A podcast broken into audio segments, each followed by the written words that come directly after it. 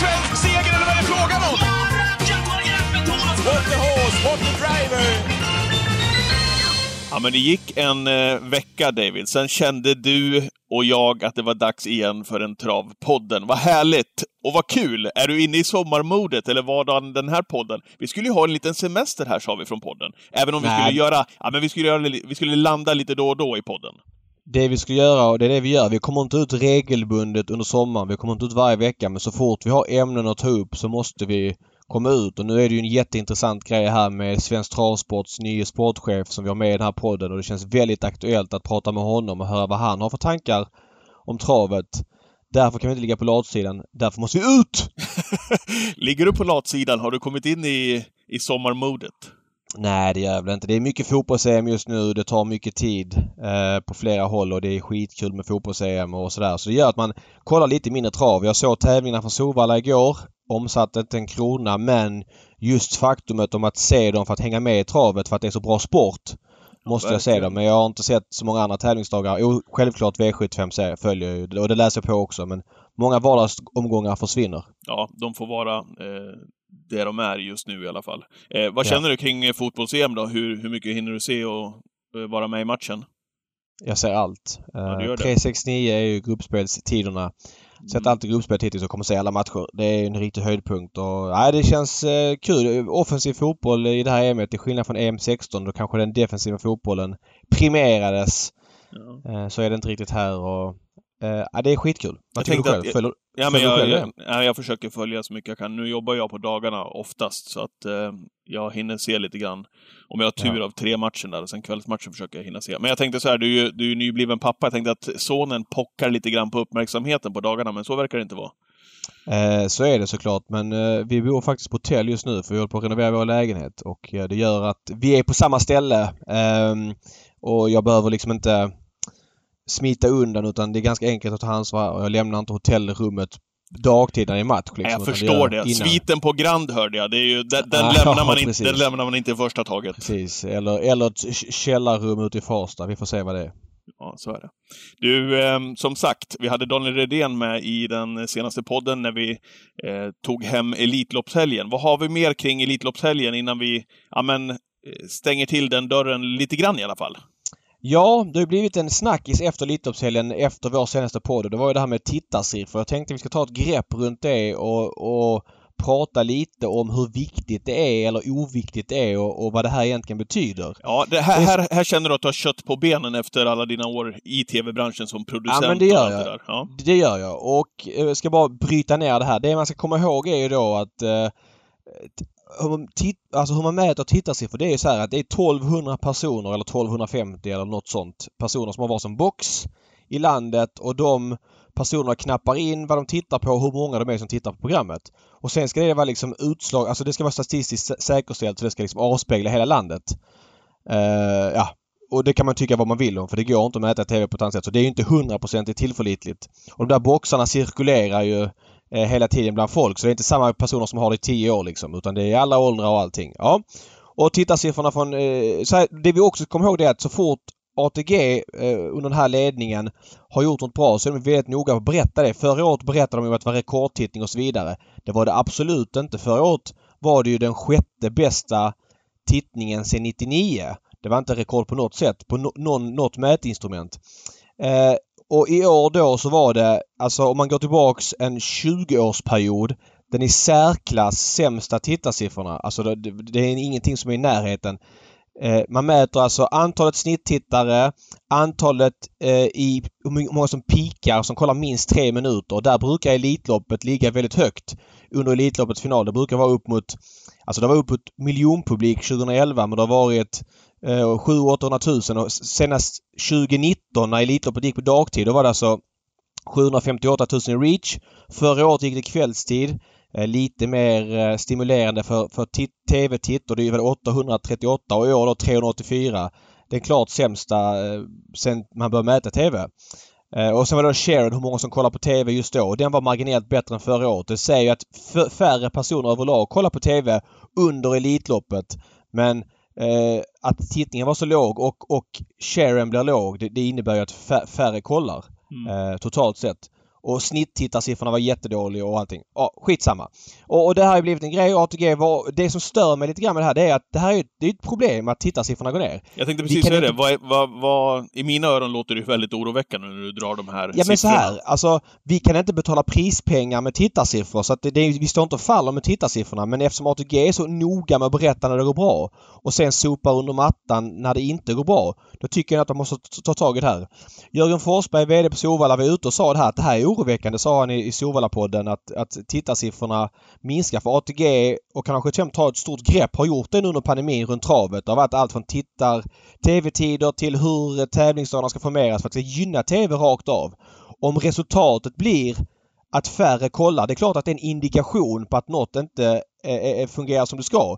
Detta ett år när inga människor får vara på- Solvalla. Alltså de 20-25 tusen som skulle vara där på söndagen borde ju rimligtvis kolla på TV. Alltså det borde vara fler tittare än normalt ur den aspekten. Och det är klart att det, det är alarmerande och någon från centralt håll måste ju säga att upp, upp, upp, nu måste vi analysera det här. Jag säger inte att det är katastrof. Jag säger inte att det är så här, vi ligger sömnlösa av det här. Tittarsiffror ska man ta lite grann med eh, en nypa salt. Men när det är så pass mycket sämre så måste vi agera och liksom prata om det här. Och då tycker jag Jörgen har helt rätt att menar, vi, vi, från centralt håll måste man bryta ner det här och det gör man säkert internt hos ATG och, och så vidare. Men det är kommunikationen utåt som är otroligt slapp. Ja, då har man ingen aning och man börjar skylla på vädret. Jag menar hur många Elitlopp har det inte varit väldigt bra väder? Det är inte första gången. Så det är klart att tittartappet är en, eh, ett problem. Eh, vi ska komma ihåg att omsättningen som är ännu viktigare än tittningen. Eh, den var bra på lördagen, klart sämre på söndagen och den klart sämre tittarsiffrorna på söndagen och den sämre omsättningen. Ska vi också komma ihåg att omsättningen var sämre än 2020, pandemiåret. Men den var fortfarande bättre än 2019 så totalt sett så var inte det dåligt. Men lördagen tappade inte alls lika mycket mot rekordåret 2020 som söndagen gjorde. Därför är totalen med söndagens nedgång ett problem. Och så här är det att Elitloppet är det absolut viktigaste vi har. Det är vårt viktigaste fönster. Vi satsar mest TV på det, mest allting och, och nyrekryteringen. Det är en dag för nyrekrytering. Skulle Elitloppet ta, tappa i status, säg att ja, men det bara kanske är 15 000 på Solvalla nästa år på söndagen eller något sånt liknande. Så är det i början till liksom någonting. Vi måste bryta den här trenden eh, nu. Eh, eller om det är en trend, det kanske inte är. Men pandemin har gjort liksom att det har brutits en trend med publik på Solvalla. Och nästa år måste alla liksom vara med på det att vi måste återupprätta Elitloppets status ur den aspekten. Sen skyller någon på att det var en sämre upplaga av Elitloppet. Det, bara, det tycker jag bara är blaj. För att visst, vi hade inte de här superstjärnorna. Pandemin gör mycket av det. Eh, och det har ju aldrig varit en faktor för den breda publiken tidigare. Folk har kollat på Elitloppet för det är så pass känt va- varumärke så det köper jag inte. Så att det är klart det är ett problem. Vi måste ta det för det och prata om problemen när de finns där och inte sopa dem under mattan. Jag blir också, just när man, när man hör de här låga tittarsiffrorna, oroad. Det är precis som du säger, man betalar ju inte prispengar med tittarsiffror. Folk spelar men tittar inte. Intresset skapas ju, ja men såklart, framförallt genom att vara på plats, men också för travsporten genom att titta på, på TV också. Eh, Mm. Jag tänker så här, hur många är det som sitter där hemma, den breda allmänheten som tittar på TV för att det är 25 000 på Valla för att följa publikfesten, för att se att wow, kolla här, nu är det inspring, nu är det tryck. Och så kanske man inte bryr sig så mycket om loppen egentligen. Nu när det inte var någon folk alls där. Är det, är det, en, är det en anledning? Ja, men det är klart det är en aspekt. Det är klart att hela eventet försämras av att det inte är publik. Eh, man, kan, o- man kan vrida och vända på det här. Publiken som inte är där borde rimligtvis kolla. Därför borde fler kolla. Samtidigt blir helhetsupplevelsen av, av TV-titeln sämre för att det inte är något Mm. folk där. Mm. Så det där kan man eh, vrida och vända hur man vill på. Ja. Men, men eh, ja, som sagt. eh, Vi lägger, den här ledningen har ju lagt väldigt mycket vikt vid tittarsiffror. Alltså man har ju till och med räknat lite annorlunda med tittarsiffrorna för att det ska gynna deras sätt. De har ju lagt Dagens Dubbel då live med V75-flytten på lördagar. Och då har man plussat ihop siffrorna från båda sändningarna. Alltså fram till TV4 och TV4-delen och fått en bättre siffra än tidigare. Mm. Men, men det är ju, det är ju fusk liksom. Det, man räknar bara på ett annat sätt ju. Det finns ju inget... De har säkert instrument som tyder på att fler kollar för att loppen går live 18.00 och fler har ju spelat framförallt under pandemiåret. Mm. Men ehm, ja, det är ju ändå andra parametrar som är de viktigaste. Det är ju hur trav konsumeras och det är ett problem det här och, och, och vi måste kunna prata om det och inte liksom låtsas. Det stör mig lite från centralt håll att det var liksom ja men vädret och sämre upplaga sa någon och någon hade inte riktigt koll och jag vet inte. De, de måste, om de följer siffrorna och är så noga med att prata om när det går bra så måste man också kunna prata om problemen för att Ja. skulle det här då tappa i status så är det ett problem för travet på sikt. Yes. Och jag måste bara säga, det finns en vidare effekt på, på hela den här grejen. Det är ju att Eh, ja, men Jörgen tyckte så och jag, jag backar hans åsikt. Jag tycker också det är oroväckande. Micke Nybrink som är eh, min före detta kollega och eh, en polare, mässar med Micke ibland. Jag tycker han är grymt viktig för trav-tv och tycker att han fyller en jätteviktig funktion med sitt sätt att vara och gjort genom alla år. Jag backar han liksom Verkligen. alltid. Men han skrev en text om det här att eh, eh jag ska läsa den innantill från Aftonbladet. Det här är alltså från förra veckan. Han skriver så här. Okay. Citat. Läste med höjda ögonbryn om en travbanepotentat som chockades av de låga tv-siffrorna från Elitloppet. Hur någon lyckas hitta skit i en drömvärld är intressant. Möjligen om sanningen ska fram spelas det alldeles för mycket på trav. Tittas för mycket på trav när det egentligen finns viktiga saker att fokusera på. Det är vårt, vårt enda problem, överhettningen. Det senaste året har varit en enda stor rosa bubbla. Har FTTS, Förenade Trav Troll Sverige missat det. Dessutom var tittarandelen högre 2021 än 2020. Att yttra sig om siffror i TV ska man vara försiktig med. Det är snudd på omöjligt att jämföra. Men att travet är sanslöst stort, större än någonsin, går inte att missa. Mm. Och det är ju en pik från Micke då till eh, Solvallas ledning. Jag håller inte alls med Micke här. Alltså för det första att, att kalla någon travpotentat för travtroll och så vidare. Det tycker jag bara blir fel. Sen är det så här att Micke är en del av tv-sändningen eh, och det är klart att han kanske tycker Micke det är jobbigt. Gillar ju att skarva och skapa debatt Micke gillar att skarva och provocera och det, det, det, tycker jag att de har lärt sig tolka den flera år. Men här mm. tycker jag vi har ett problem som jag tycker han sopar under mattan lite grann. Eh, och sen att, att liksom landa i någon form av slutsats eh, det är fler än någonsin som spelar på trav, fler än någonsin som tittar på trav som han skriver. Det är det ju inte. Alltså det är ju påhitt. Det är färre som... TV-siffrorna var bedrövliga. Spelmässigt var det mycket bättre 2020. Ja, vi var i en pandemi och det är svårt att mäta och det är många av de pandemispelarna som är kvar. Så travomsättningen historiskt är väldigt bra nu. Men det är inte det vi pratar om. Vi pratar om en trend på nedgång som vi måste ta tag i och se vad det är. Det är det tror jag Jörgen menar. Så att eh, det blev ja. blivit lite debatt av det här. Sen har Micke följt upp det här i en, i en ny krönika förra veckan. Eller, eller häromdagen där han skrev eh, Eh, Solvallas 8 V86-lopp är högklassiga såklart men ledningen får kavla upp ärmarna nu. Åby är snart Sveriges nya nationalarena. Att kasta skit på sitt eget Elitlopp var kanske inte det smartaste jag hört hittills. Ryck tussarna. Jag vill inte ha fler snoriga småbarnstårar. Mm. Uh, och uh, jag vet inte vad jag menar på då, att nej, de kastar skit på sitt eget Elitlopp. Men de måste nej. kunna prata om grejer som inte är bra. Uh, och det Micke pratar om Åby, det är ju den nya satsningen på ja, Åby pris. Ja. Vilken övergång!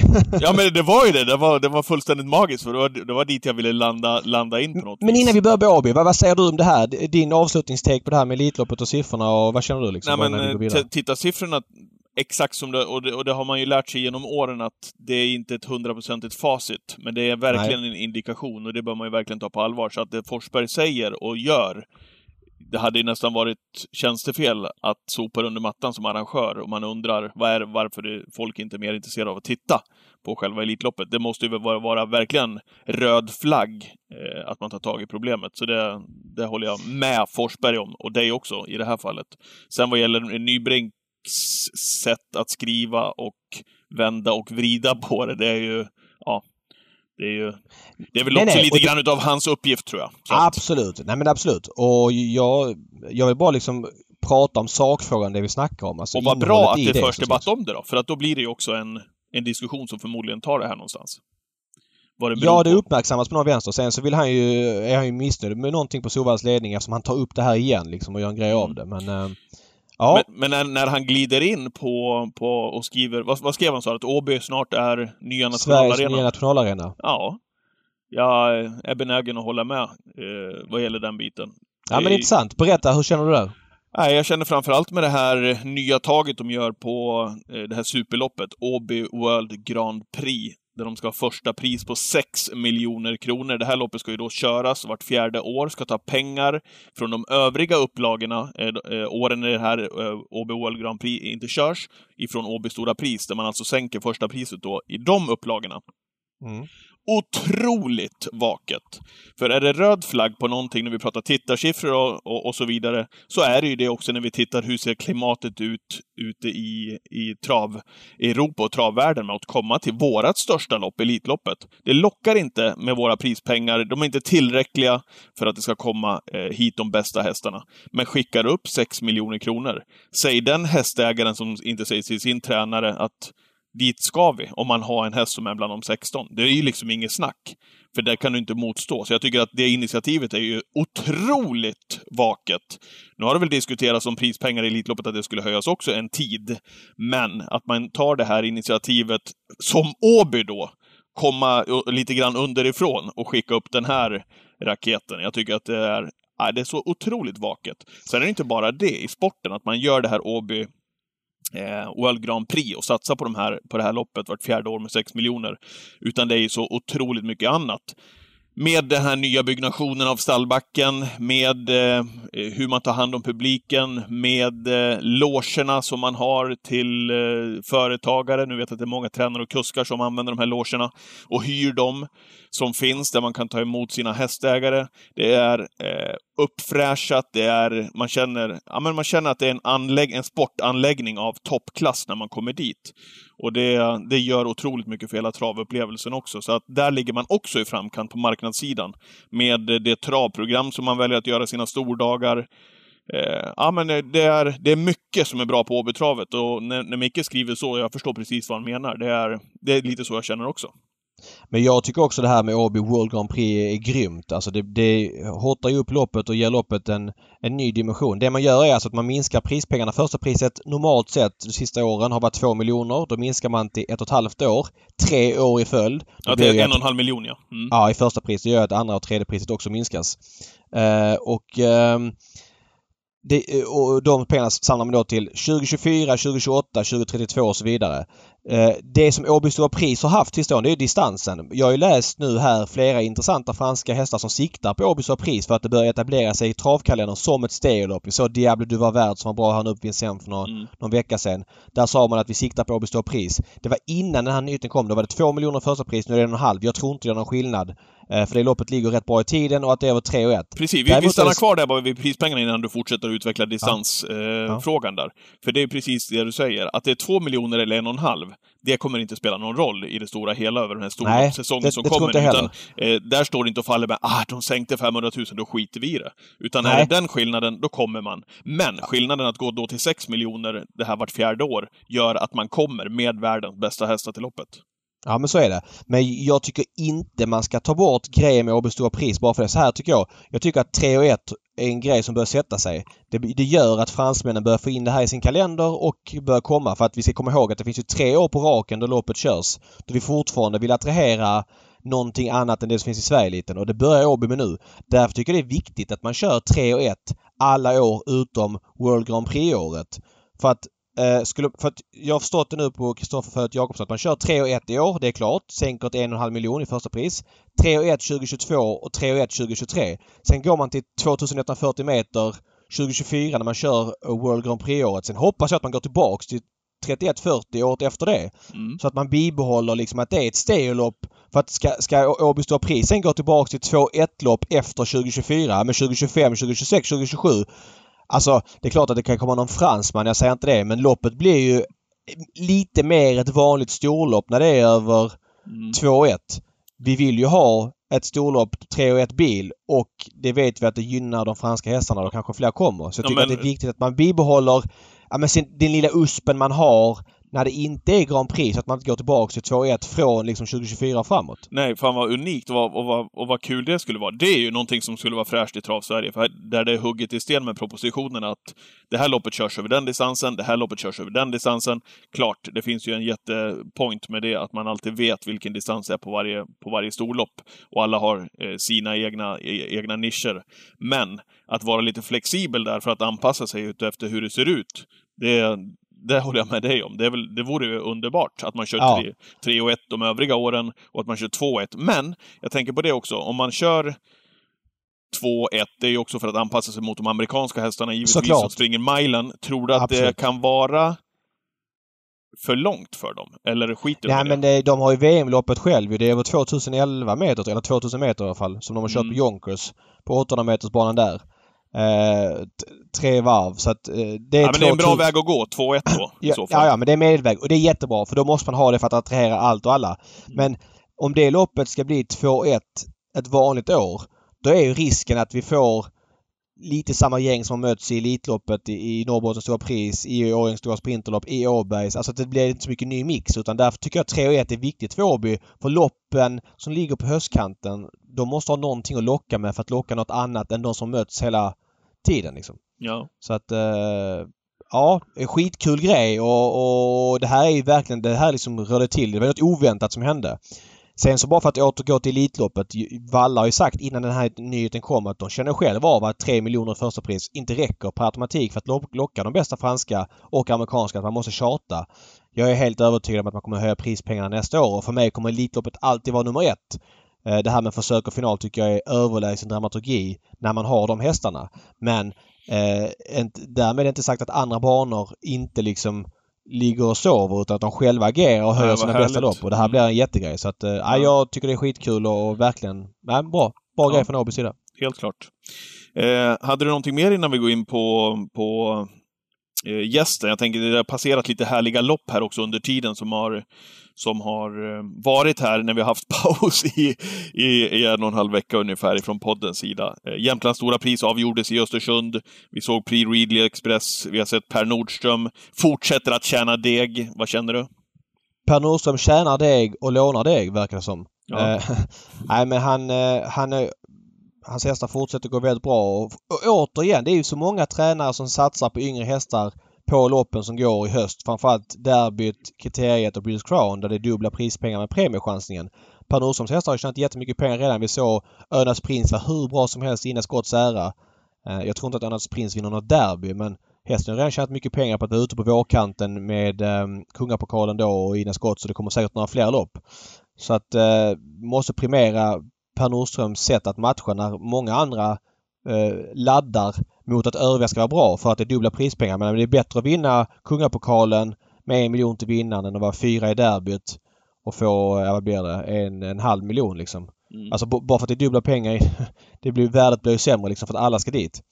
Eh, sen så var det den här grejen med att han har lånat pengar av Jägersro. Den är inte jag eh, riktigt insatt i så jag väljer att inte kommentera det men det har blivit en litet ramaskri där Jägersros ledning då har ljugit om att man inte har lånat ut pengar till Per Nordström.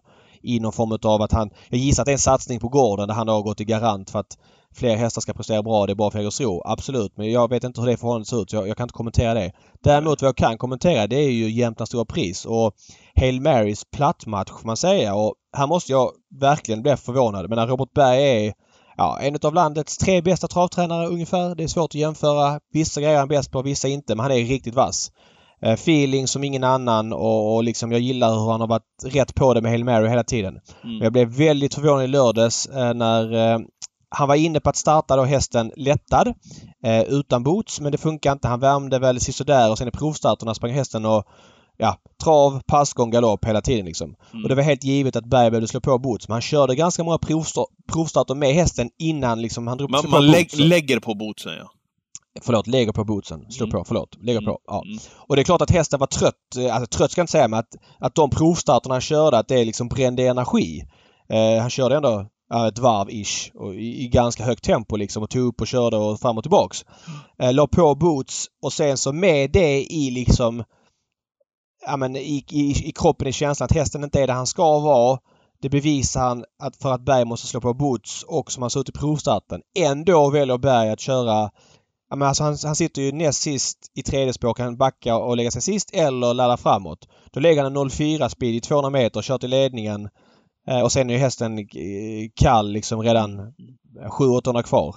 Jag tycker inte det är optimalt behandlat av en sån här häst. Jag, jag, jag förstår att Berg själv sa att det blev fel efteråt men tycker att Berg hyllas väldigt ofta för att han har en räv bakom örat och han är mästare på att ställa i ordning och han är verkligen oberäknelig på ett kul sätt som kusk. Han rör om väldigt mycket. Han är jätteduktig travtränare, otroligt vass. Men att se vår kanske nästa kommande storstjärna prestera så här för att Bergan liksom får lite feeling i loppet och kör offensivt när han egentligen kanske inte tror att hästen är som bäst. Eh, Det är inte bra. När Dessutom effekten av det här blev att hästen då tappar travet till slut. Får 10 dagars startförbud. För han fick alltså inte vara med i Norrbottens stora pris nu på lördag. Nej. Han hade ju två huvudmål i sommar i princip. Det var ju Jämtlands stora pris och Norrbottens stora pris. Vad får han med sig utav dem? 500 spänn. Eh, jag tror det är ganska, ganska mycket under vad, vad han själv hade förhoppnings på. Jag menar, ja, nu skulle hästen ta det lugnt. Han pratar om att överleva femårssäsongen. Jag menar, man kan väl ändå etablera sig på ett bra sätt i femårssäsongen utan att liksom vara ute i Elitloppet och så vidare. Så att, äh, missräkning från Hail Marys sida. Eh, hoppas verkligen att studsar tillbaks. Sen är det från det här. ju, vi hade ju Robban med, vi hade ju med Robban som gäst i podden här för inte Mm. alls så länge sedan. Och han ber- berättade om hur, hur, hur svår Hail Mary är att balansera liksom när man kommer upp och ska möta världseliten. Och liksom hela tiden känna av vilken status är han i, vilken form har han kommit i för att sedan kunna lätta eh, och ha den där fingertoppskänslan. Klart som fan att det blir fel även för en sån som Robert Berg och Hail Mary ibland. Men precis som du säger, Jo, men- rä- jo, men räven här. bakom örat. Räven bakom örat hade fel den här gången såg jag att du skrev på Twitter. Och någonstans där ligger det väl mycket sanning i, och det tror jag Robban kände själv också, men det blir ju fel även, även för han. Han hade ju inte kört Jo. så där inför loppet om det inte hade varit så att han måste göra det för att känna var hästen är någonstans. För mig är det två olika saker. Att han kommer fel på det balansmässigt och, och att hästen inte är där. Det, det, har, det stör mig inte utan det, jag litar på Robban att han har 100% koll där. Det som är problemet är att han känner det inför men ändå väljer att köra offensivt.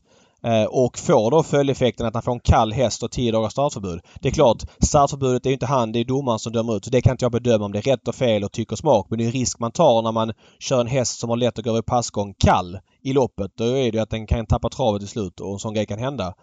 Så att eh, det där blev inte bra. Men att se Hail Mary sådär. Det väl klart att det försvann lite gloria från honom. Mm. Eh, att han torskar från spets på det sättet. Så att, nej, det, det var, det var en med lite klump i magen jag lämnade eh, Jämtlands stora pris ur Hail Marys aspekt. Sen måste vi hylla Vernissage Griff. Eh, den här hästen som inte fick vara med i Elitloppet. Det kommer alltid vara så att hästar presterar bra efter Elitloppet eller vinner Sweden Cup och de är alltid bättre än den sämsta Elitloppet. Men, Fan eh, vilken prestation. ja, vilken Av, häst av, alltså. av gul pilots. Ja. Ja, jättebra. Jättebra häst och det har vi vetat tidigare såklart så men eh, Mm. eh, nej. Verkligen och, och bara en grej om det här det är ju ehm, Wild Love som fortsätter utvecklas och jag vet inte om du hängt med där med Anders Lindqvist och Bengt Simberg. De verkar leva livets glada dagar. Jo, men liksom. jag, jag, jag har fått rapporter ifrån eh, deras Sverigeresa.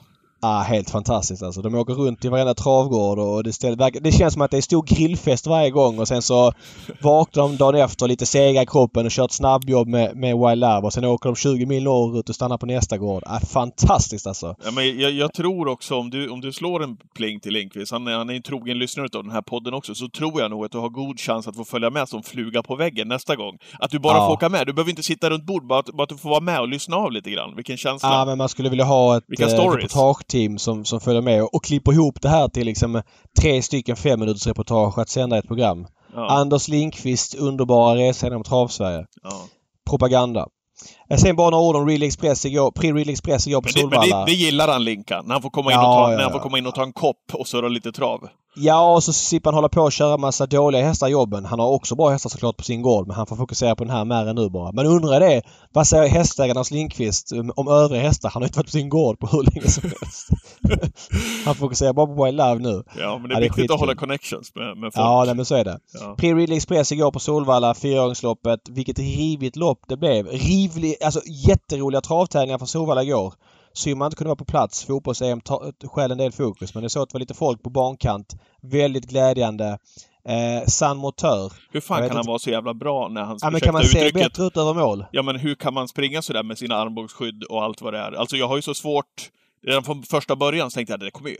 Alltså, du vet när de kommer ut med, med halva selkammaren på sig, i den här klassen. Hur många ser du vinna med armbågsskydd nu för tiden, David? De här Nej, nej, loppen, nej, nej. på det här sättet. Eh, Nej, och startgalopp som- på det liksom... Och, ja, ah, det är helt sjukt mål. alltså, Nej. vilken häst. Ja. Ja, nej, verkligen. Eh, femstjärnig eh, insats av San Motör och han är ju... Måste ju vara den klara derbyfavoriten. Men det var flera andra hästar som var bra i loppet. Mr Ja, Macan ja, var bra. Apropå den hästen bara, om vi stannar kvar där bara för en kort sekund. Jag blev så glad igår när jag satt och tittade, eh, zappade mellan fotbolls-EM och eh, V86 direkt när intervjun kom då med eh, Håkan Arvidsson efteråt. Arvidssons familjen och släkten som har varit i travet och firat sina fr- framgångar under årtionden tillbaka. Eh, pappa Mm. Bil-Bernt där också som hade jätte, jättefina hästar. Det var före din tid, David. Mm, det var det. Eh, och så då sonen då, Håkan, och så att man trummar på och så nästan hela tiden plockar fram en stjärna titt som tätt med jämna mellanrum. Det är, det är imponerande. Och nu har de den här Sun Motör då, som du säger, helt overklig prestation egentligen. Ja, Mm. vart, vart, skulle du komma? Nej men det var flera andra bra hästar som var bra. Alltså Mr McCann var bra. Det var ju stenhårt tempo i ledningen. Hellbent Ram var gott gåendes när eh, han touchade i med med Erik. Han touchade i framförvarande häst Sulky och kanske inte Hector Sisu, tror jag. Ja, exakt. Men, men det var väl gott gående då. Erik sa att det fanns krafter kvar och hade- det var bara hans andra lopp efter långt uppehåll. Känns som att han, man trodde att han kunde vara halvslut fick jag känslan av förra året där när han tappade formen så intensivt inför E3 och så vidare. Men, men Å andra sidan han- hade du ju då också lyft upp honom som kanske den bästa i kullen. ja, ja, nej, men på vårkanten där framförallt i Elitloppshelgen när han vann på 11,9 från Dödens. Men Så han visar dina ju att- förväntningar, de fanns ju. Fallhöjden fanns ju ändå. Ja, nej men så är det. Så är det. Det fanns en fallhöjd. Men nu är ju förväntningarna höga igen. Jag menar, han var ju gott gåendes där och då. Men det var hans andra lopp efter vila. Han blir en faktor i de eh, större loppen eh, framöver. Känns som en riktig löpare. Eh, det var flera andra som presterade bra i loppet. Så det var häftigt race och det var bra tävlingar. Born Unicorn vann på 11 blankt från döden så... Ja. Boston Weissel, nämnde du det? Moston Weissel också. Vilken prestation alltså. Mm. Eh, det var väldigt häftig sport på, på Solvalla igår. Men man var lite sugen på trav igen eh, kände jag. Live-trav igen. Men tyvärr missade jag tävlingsdagen. Eh, får sikta på nästa. Ja. Mm. Du, eh, vi ska sikta på nästa intervju i den här travpodden också. Vi kör nu. Eh, kortis innan vi kör igång. Vilka förväntningar har du? Vad, vad vill du fråga? Ja, mycket intressant. Eh, Solvalla, eller Solvalla, eh, Svensk Travsports nye sportchef Robert Karlsson känd för många i travkretsar. Solvallas före detta själv. sportchef väl, för hundra år Nej, sedan? före detta VD var det. VD, okej. sorry. Ja, och, Mm. och han har även varit allt i allo på Umeåker på slutet. Han har även refererat. Men det ska bli väldigt kul att höra hans syn på travet och vad han vill förbättra inom travet. Stora Norrland. Här kommer han. Ja, då säger vi välkommen till Travpodden till eh, Robert Karlsson. Hallå Robert! Hej! Hur, eh, hur är läget? Jo, men det är bra. Det, det, är till och med, det är till och med bättre än vanligt tycker jag. Jag tycker det här det, Oj. det är spännande saker som väntar. Ja. Vad, vad, vad, vad tänker du kring din nya tjänst? David, du sa det just här med, med sportchef på Svensk Travsport. Ja, jag tänker väl mycket på om, om det förstås. Jag har, har ja, väldigt mycket idéer vad jag vill göra och så vidare. Samtidigt har jag stor respekt för, för, för, för uppdragets omfattning. Jag kommer att ägna nu närmaste tiden åt att skaffa mig lite med ett lite bredare underlag och lyssna in vad, vad, vart landet ligger så att säga. Jag tror att det är bra att inte ha allt för mycket förutfattade meningar. Även om jag ju är förstås ganska inne i det så, så tänker jag ska, skaffa mig en ganska bred bas att agera utifrån kan man säga. Men vi tar det från början. Eh, du har varit VD på Solvalla i många år. Eh, mellan vilka år var det? Ja, eh, jag var på Solvalla mellan 2002 och 2006. Jag var VD eh, andra hälften kan man säga. Först var jag sportchef, sen var jag egentligen både sportchef och VD en period och sen var jag VD i slutet. Och det var ju det var en, ja, en riktigt, riktigt rolig tid där, där man fick uppleva mycket Stefan Hultman brukar prata pojkdrömmar och det var, det var, det var, att jobba med Elitloppet, det var, det var pojkdrömmigt. Så det var, det var en kul tid. Vad tog du med dig från den tiden och varför slutade du? Vad hände där? Eh, ja, det var, jag har ju alltid varit noga med, med familjen och jag, jag har ju två barn och sonen började komma i skolåldern och vi kände att, att det, det vore bra om de fick växa upp på, på, på en, en, en mindre och tryggare plats och därför blev det att jag då återvände till Norrland. Jag trivdes bra med Solvalla-biten men det var ju en sak som var problematisk. Vi mättes ju bara på förmågan till, att, att med, till publiktillströmning och där hade vi ju rätt mycket krafterna emot oss. Det var ju många saker som gjordes bra och rätt men det underlättade ju inte att, att få publik till travbanorna. Det var tufft för jag kände det att oavsett vad vi gör så rår vi, rådde vi inte i nuläget på det här och det har ju också historien sen visat att, att eh, vi, vi, vi gick den vägen. Då hade vi Ja, vi hade 4 000 på onsdagarna och 2 000 på måndagarna och det ansågs ju inte vara bra. Och då, då, då kan man ju ta det då i proportion kring vad det är idag. Men det var väldigt, väldigt mycket som också var roligt kring, kring, kring de här sakerna. Med, men få, få, få jobb, arbeta med tränare och kuskar av yppersta eh, elit och få hålla på med, med, med de tävlingsdagarna, de evenemangen. Det var, och förstås allra mest Elitloppet, det var ju ja, helt, helt oförglömligt. Och överhuvudtaget så, jag tycker om Solvalla. Jag, jag tycker att det är eh, väldigt bra om, om, om Solvalla har en framträdande position. Men okej, okay, och sen efter det, vad gjorde du mellan Solvalla och Umeåker då du började? Vilket år började du på Umeåker? Ja, jag hade ju, jag hade ju en period, alltså före, före det här så var jag ju på Umeåker i sju år innan, alltså mellan 95 och 02. Jag gick okay. från Umeåker till Solvalla då. Och före det hade jag faktiskt även jobbat som generalsekreterare för travhästägarna, så jag har, ganska, jag har ganska bred bakgrund inom travsporten. Sen arbetar jag i, i som jag sa, det här med, med, med jag säger barnen i centrum då, under, under deras uppväxt. Då arbetar jag inom privata näringslivet några år. Jag var vd för ett väldigt fint eh, bolag som höll på med företagshälsovård, Örnsköldsviks företagshälsovård. Med, träffade väldigt mm, intressanta människor. Det var läkare, det var arbetsterapeuter, det var psykologer och det, det var, en, ja, det var liksom en konsultbransch. Det, var, det utvecklade mig mycket. Sen eh, har jag även drivit Örnsköldsviks största taxibolag i, i 6-7 år någonting. Eh, drygt 40 bilar, eh, omsättning på runt 50 miljoner. Och det var ju också en helt annan värld, men, men det gav också väldigt många inspel. Men 2017 Eh, då kom jag egentligen mot förmodan tillbaka då till Umeåker och då har vi haft en, ja, vi har haft en, en, en bra resa här de här, de här dryga fyra åren som, som, som har föregått det här. Men Robert, när du blickar tillbaka då till, till Solvalla-åren där, och det gäller väl för oss alla människor att, att alla år, man, man, man lär sig utav väldigt många eh, år, när åren går, man får erfarenheter. Eh, är det någonting idag i din roll som du känner att eh, du skulle ha gjort på ett annat sätt om det hade varit nu, så att säga, när du var på Solvalla? Vad, vad, vad har ja, du lärt dig? Ja, kanske alltså eh, det, man, man ska nog tänka sig att man fattar beslut utifrån de, de situationer som, som är där och då. Men det jag tror att jag har utvecklat mer är ju den här förmågan till dialog och kanske ännu mer vara, vara eh, närvarande bland de, bland de aktiva och så vidare. Det tror jag är en jätteviktig bit i den här, i den här nya rollen. Att, eh, försöka förstärka och förbättra eh, dialogen det tror, för, att, för att på så sätt öka förtroendet för organisationen. Det tror jag är en sån här övergripande målsättning som är bra att arbeta efter. Mm. Eh, jag måste fråga, den här processen med att utse en sportchef på Svensk Travsport. Det känns som att man var ute och pratade om det här för, ja, jag vet inte om det var ett halvår sedan, men tre, fyra månader sedan. Har det varit en lång process? Ja, det har det varit. Det, det, det började egentligen med att jag hade kontakt med, eh, det är ju ett rekryteringsbolag som arbetar med det här, jag hade kontakt med eh, huvudrekryteraren i ett annat ärende x antal månader innan. Det handlade lite grann om utvärdering av, av svensk travsport ur olika aspekter och vi fick en bra connection då och vi, vi pratade mycket och det var, det var som uppsökte mig och undrade lite grann hur jag såg på den här rekryteringen. Och från början var väl inte min tanke riktigt att, att, att aspirera. Va? Men eh, ja, hon tyckte att, eller vi tyckte som gemensamt att ja, det kanske är lika bra att, att du också är kvar i processen ungefär. Och, och på mm. den vägen är det. Det har väl varit Eh, ja, de, de, är väldigt professionella de här som arbetar med det här. Det har varit väldigt gediget. Alltså det har varit mycket tester. Det har varit väldigt mycket referenstagningar. Det är inte så att de bara har ringt och pratat med referenser i två minuter, utan det har varit liksom gediget 40 eh, minuters eh, samtal liksom för att verkligen hitta, hitta plus och minus så att säga. Så att jag, mm. jag vill nog säga att processen har varit, varit väldigt gedigen. Sen kan det hända att den har dragit ut lite extra på tiden på grund av att Svensk Travsport har haft en massa andra stora ärenden att, hantera. Det, det, är min gissning utan att jag vet. Jag fattar. Eh, jag måste bara fråga, kommer du flytta till Stockholm nu eller vad innebär det rent praktiskt för dig?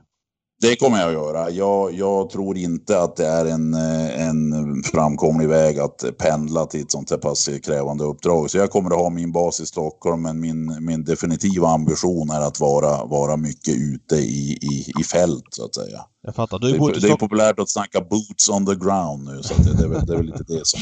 Det lite det jag kommer Men du har bott i Stockholm tidigare. Då vet du var du vill bo och så vidare liksom. Du har koll på den biten eller? Ja då, det, eller ja, hur jag vill. Det, det där är ju inte lätt. Alltså, det är väl egentligen, om jag ska vara alldeles ärlig, det är väl det största, största funderingarna nu. Men jag har tagit en del kontakter och det, ser väl ändå hyggligt vettigt ut. Så att eh, vi ska försöka hamna en bit, en bit utanför stan, men, men, men inte, all- inte allt för långt. Men jag är ingen asfaltblomma. Det är så Nej, men hela familjen flyttar med? Ja, jag är ju, jag är ju, är ju skild sedan några år tillbaka Ja. och har, har, har, jag har en, en, en sambo. Barnen är ju, är ju nu stora utflugna så att jag och min, min, min sambo flyttar ner tillsammans Okej. med våran, våran ystre vovve ska också få följa med. Vi får se, det blir väl en utmaning. Ja, för Ja. honom att bli storstadsbo ska jag gissa. Jag fattar. Okej, om vi går liksom mer konkret på sak. Eh, vad som kommer framöver. Vad vill du åstadkomma med Svensk Travsport? Ja, jag har varit inne på det. För det första så, så kommer jag inte att eh, utställa några, några löften på kort sikt. Men vad jag vill göra är att jag vill lyssna in nu vad, hur, hur hur landet ligger och vad, vad, vad man önskar och så vidare. Sen har jag givetvis stor respekt för den, den demokratiska processen. Men det jag kommer att börja med att försöka jobba med det är att, att eh, stärka förtroendet för, för, eh, för det vi, vi håller på med.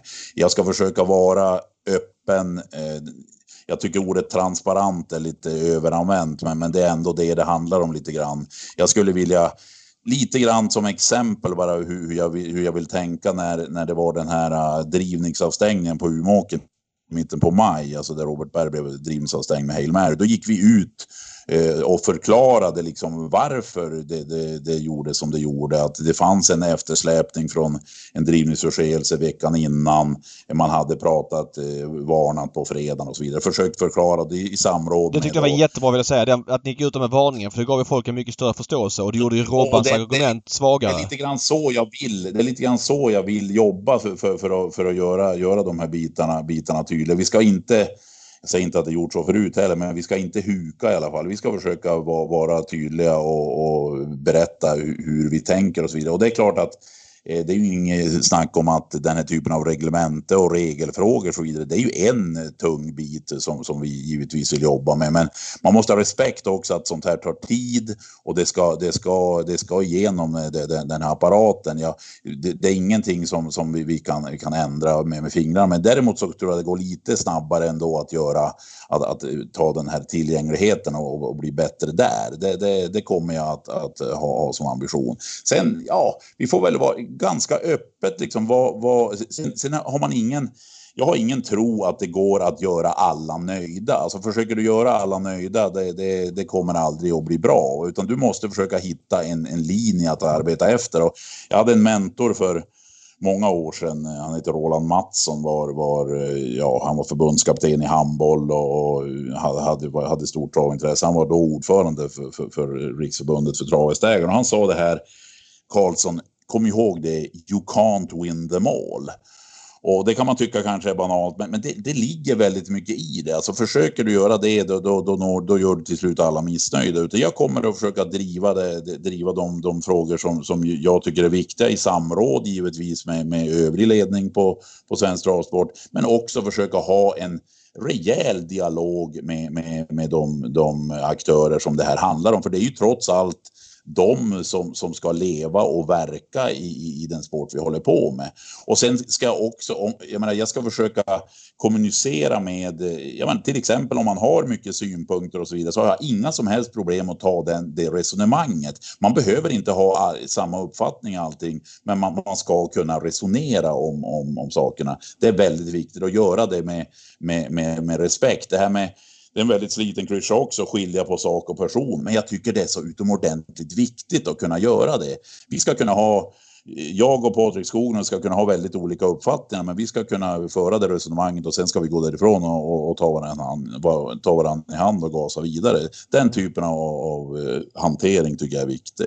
Jag måste fråga, för Travronden gjorde en enkät här eh, när det blev officiellt att du har fått tjänsten. Vad vad är det viktigaste? Och jag vet det var sju, åtta pers där och det var väl nästan lite olika svar beroende på var man står. Någon mindre tränare vill eh, öka breddsporten och någon större tränare vill eh, satsa på, på eliten.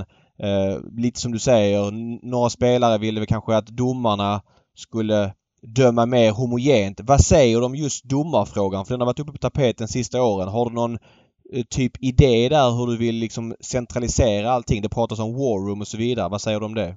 Ja, eh, vi har väl hunnit, jag har väl hunnit föra, inte jättemycket, det här är ju bara, bara några dagar gammalt, men vi har hunnit föra lite resonemang eh, kring, kring eh, var, tek, var tekniken står just nu kring Warrooms och annat. Men det som kommer att hända, är, sannolikt i alla fall, det kommer att upp på, på Svenska styrelses bord, det är ju att måldomarna kommer att bli anställda av svensk travsport. Och den organisatoriska förändringen i sig kommer ju att möjliggöra kanske en, en bättre samordning. Nu är det inte så att bara för att man gör en organisationsförändring så, så sker ju inte sånt här automatiskt. Men min tanke är ändå att vi för liksom lite resonemang här kring vad kan vi göra verkligen? För ni har ju hört det här till leda också att vi, vi behöver likartade bedömningar, men vi har ju hittills inte riktigt lyckats nå dit. Vi måste vara offensiva där och fundera på hur ska vi göra eh, liksom konkret. Och jag tycker om det här, till exempel nu på fotbolls-EM där Jonas Eriksson är, är eh,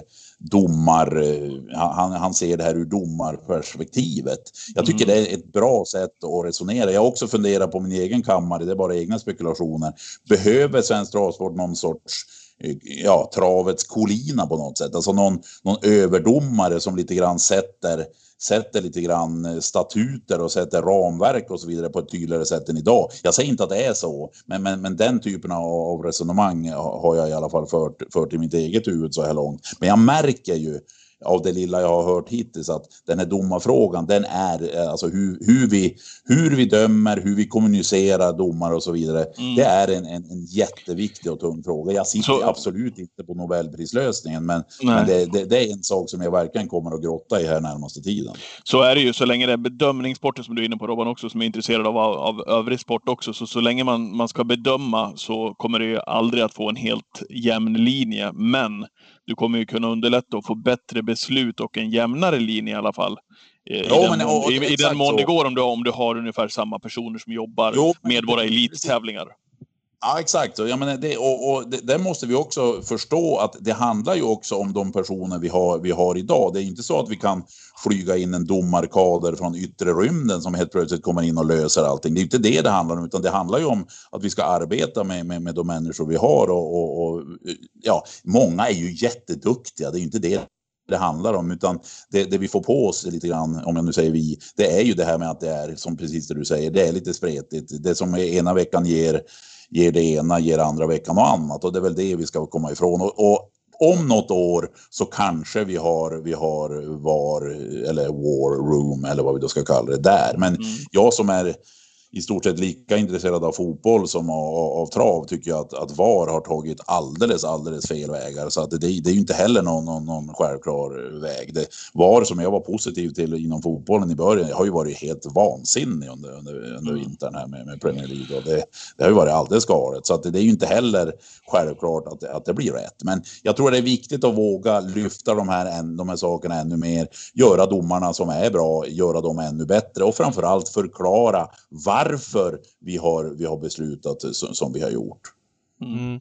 Du... Jag tänker mig till och med, jag, jag, vet inte vad ni tror om det, det är en öppen fråga. Jag tänker mig till och med kanske ha någon form av eh, veckoprogram, alltså där man gör antingen ljud och eller bild, går igenom liksom de hetaste situationerna som har varit och så får vederbörande uttala sig, så här har vi tänkt att fundera och lägga till med lite bilder och så vidare för att, för att utöka det här och sen kunna säga ibland att men det här, den här situationen är ju förbaskat svår. Ibland är det ju så.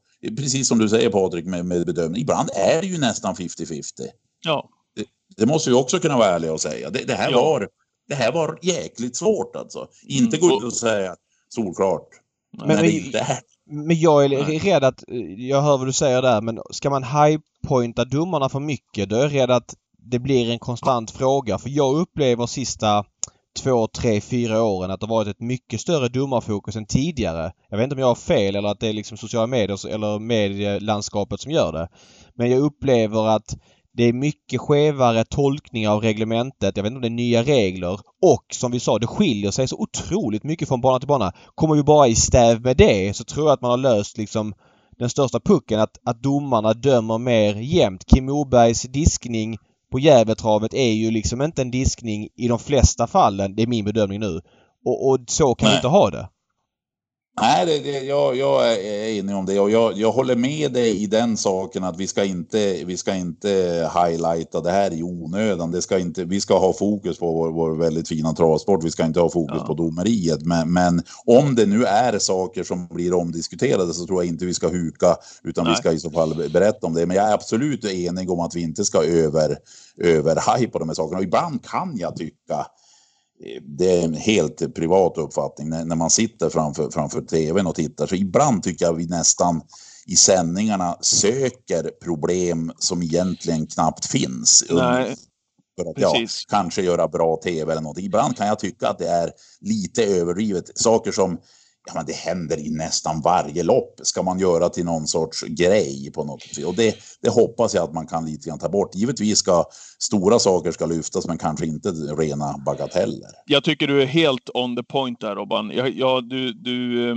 refererade till fotboll där. Jag följer ju SHL väldigt nära i och med att jag jobbar i, i en organisation och en klubb som, som eh, ingår i SHL i hockeyn. Ja, det pendlar mellan SHL otroligt... och allsvenskan, måste vi säga. Vad sa du? Det pendlar mellan SHL och Allsvenskan, måste vi ändå säga. eh, helt rätt. Det helt rätt. Säga.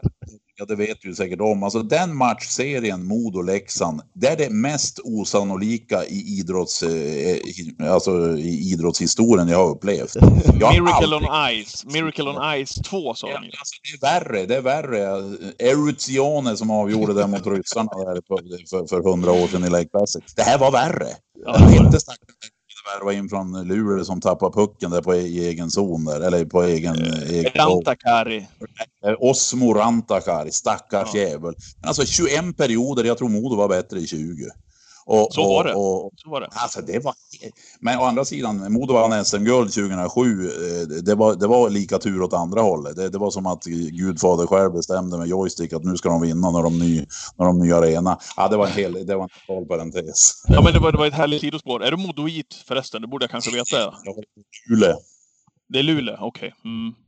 Som, som ja. norrbottning har jag på Luleå. Ja, det, vi har ju i sig lite medgångssupportrar som är på Skellefteå. Det, det är inte så lång tid heller. Men... Nej, så är det. Men, men, men, vart jag skulle komma vad gäller hockeyn här så har det ju blivit att man hoppas att inte travet hamnar där hockeyn har hamnat. Här kan vi spela i 60 minuter, jämför det med en V75-omgång med topp-ishockey eller topptrav. Men det är en huvudtackling som får det största fokuset eh, i media och det är det som diskuteras överallt. Eh, istället för eh, 59 jäkligt bra spelminuter eh, under matchen. Eh, sen tror jag, precis som du är inne på Robban, att transparensen eh, är otroligt viktig därför att vi hade ju här ett tag inom hockeyn och säkert i andra branscher också där domarna, nej men de, de skulle få döma. Möjligtvis att man uttalade sig efter matchen om man hade lite tur.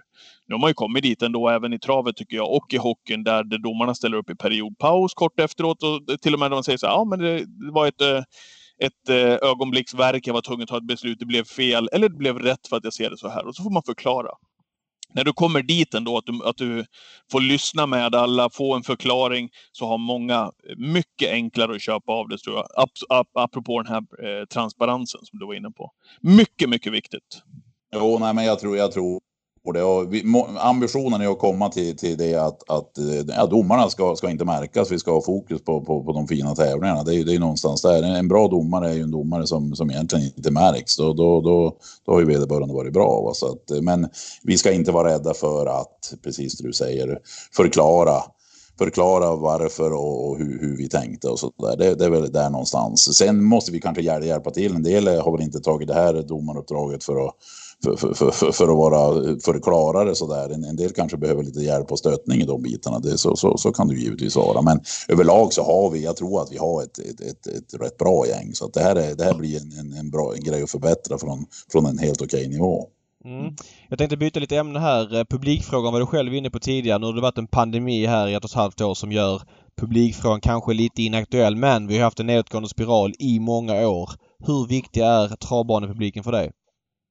Ja, den är, den är viktig för, för att eh, vi har ju, vi, vi tror ju själva i våran lilla interna bubbla att vi är, att vi är ganska starka och så vidare. Men, men det, vi är ju inte så starka som vi tror inne i bubblan. Vi måste ju även nå ut eh, utanför. Men däremot så tror jag, jag, jag en sån här jättelöjlig grej när jag, när jag var på Valla en gång på, på, på 90-talet. Då satt jag där på, på kaféet och så så att jag tittar tittade på alla som körde förbi utanför travet. Liksom att, här, alltså, som körde på, på väg. Jag tänkte, oj vad det är många som inte är intresserade av trav. Liksom. en sån där, ja, det var en sån där jävla banal sjuk grej, men det är ju verkligen så. Alltså, vi kan ju vara väldigt intensiva inne i vår bubbla och eh, ja, jordaxeln går genom diverse stallbackar och så vidare. Men, men vi behöver ju nå ut eh, utanför. Däremot så tror jag att vi kommer att ske, se en, en större uppdelning mellan eh, beroende på dagkategorier. Jag, jag, tror att man kommer att kunna satsa kanske ännu mer på, på de stora dagarna och dra ännu mer folk då.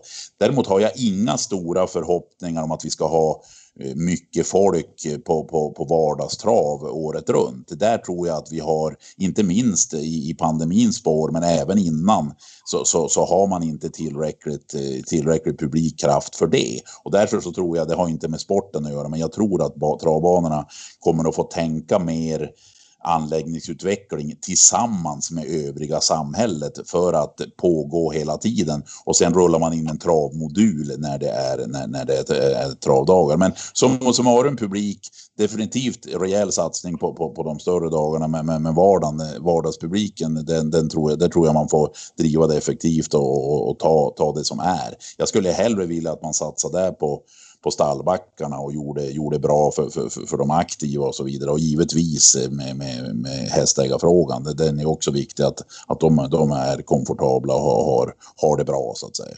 Men jag måste fråga där då som en förlängning för att nu under pandemin så är känslan, vi har varit inne på det väldigt mycket i podden, att eh, ATG kör ju sitt race eh, helt och hållet. De, det känns som att de vill bara köra travet såklart för att det är en intäkt men för dem de skiter i publikfrågan. Och jag tycker att det har smittat av sig lite på Svensk Travsport när eh, travet har haft möjlighet att öppna upp restaurangerna för hästägare etc. Då har det funnits i noll vilja om du jämför med Patriks Hockey där till exempel. Där slogs man ju med näbbar och klor. Eller vi hade Mats Enqvist från Svensk Elitfotboll som var ute i media konstant och, och kämpa för publiken. Men känslan inom travet är att man har gett upp. Alltså man har inget intresse av att eh, folk ska gå på trav för att man själv inte går på trav. Medan det sitter jättemånga människor i Sverige, framförallt hästägare och folk som kanske gillar att trilla förbi travet ibland, som får sitt, sina travbanebesök alltså bortdragna under fötterna för att man från centralt håll inte driver frågan och tar tag i den. Alltså, där tycker jag, eller hoppas jag, att du har någon form av Ja men du som är, tillhör travets eh, gräsortsnivå mm. har någon form av, kan få dem att förstå att det finns ett intresse även om det bara är 700-800. Jag fattar att vardagarna kommer inte bli som förr. Men folk vill se sina hästar tävla. Ja, absolut. Ja, men det, jag, jag är lite oenig med er. Jag, jag, brukar ju lyssna på er och jag har ju hört det. Jag, jag är lite oenig vad gäller det här med, med eh, travets vilja till, till publik. För att det har trots allt varit så, det där har vi dragit flera gånger, det har varit jättebra, man var framsynt när man hävdade arbetsplats och så vidare. Och, och, och kunde, kunde köra på, vilket ju var livsnödvändigt och det, det, det var bra på alla sätt och vis. Men, men eh, viljan har nog säkert funnits, men det har också funnits en rädsla för att, att eh, dra igång för tidigt på något sätt. Sen har det ju varit väldigt mycket lokala variationer, både vad gäller regelverk från myndigheterna men även på, på sjukdom eller smittospridning. Men, men då har det varit för andra sporter också. Hockeyn har jo. ju kört full, fulla restauranger så länge man har fått. Jag vill verkligen betona så länge man har fått. Men, jo, men, men... jo jag, vet, jag vet ju om det där, men, men alltså till exempel här, vi hade ju, vi, vi stod ju lite i valet och kvalet, vi körde ju 15 maj där, men då var, då var Övik som ju ligger 10 mil söder om oss här, det var mm, största smittspridningen i Europa under en vecka om vi skulle fatta beslut, så då valde vi, då valde vi att vi hade möjlighet att ta in några stycken, va? men vi har inte märkt att, alltså det är ju en, en skillnad vad gäller publik med, med hockey och fotboll, där är man ju, det är ju en ganska stor del av, av intäkterna. För travbanorna så är ju trots allt spelintäkterna de, de, de klart största. Så, så, så, så fungerar det. Så man är ju egentligen inte beroende av de intäkterna. Sen är jag ju den första att hålla med om att det, det är jätteroligt att vara på trav och att vi vill ha dit folk. Men vi har också märkt nu de, när man har börjat öppna upp att det har inte varit riktigt. Jag vet eh, Solvalla till exempel, de erbjöd ju folk antingen att komma nu i år eller förlänga det här som redan var betalt till nästa år. Och vad jag förstår så var det ju en väldigt stor andel som valde, valde att stå Jo, över. för fast, fast det här kan ju inte vara praxis för hur en travbana ser ut. Det måste ju vara att du kan gå på trav, röra dig fritt som du vill, köpa din öl eh, Ja. och, och, och köpa din hamburgare eller vad du nu köper. Det är ju det som är travbanebesök. Jag fattar ju att den stora massan inte vill gå som det är nu heller för att du får komma in och sitta... Jag menar Ja. Östersund i lördags. Jag, jättebra initiativ över Östersund, skitbra. Men, men vi, Ja. vilka vill gå på trav och sitta på en stol helt still ju?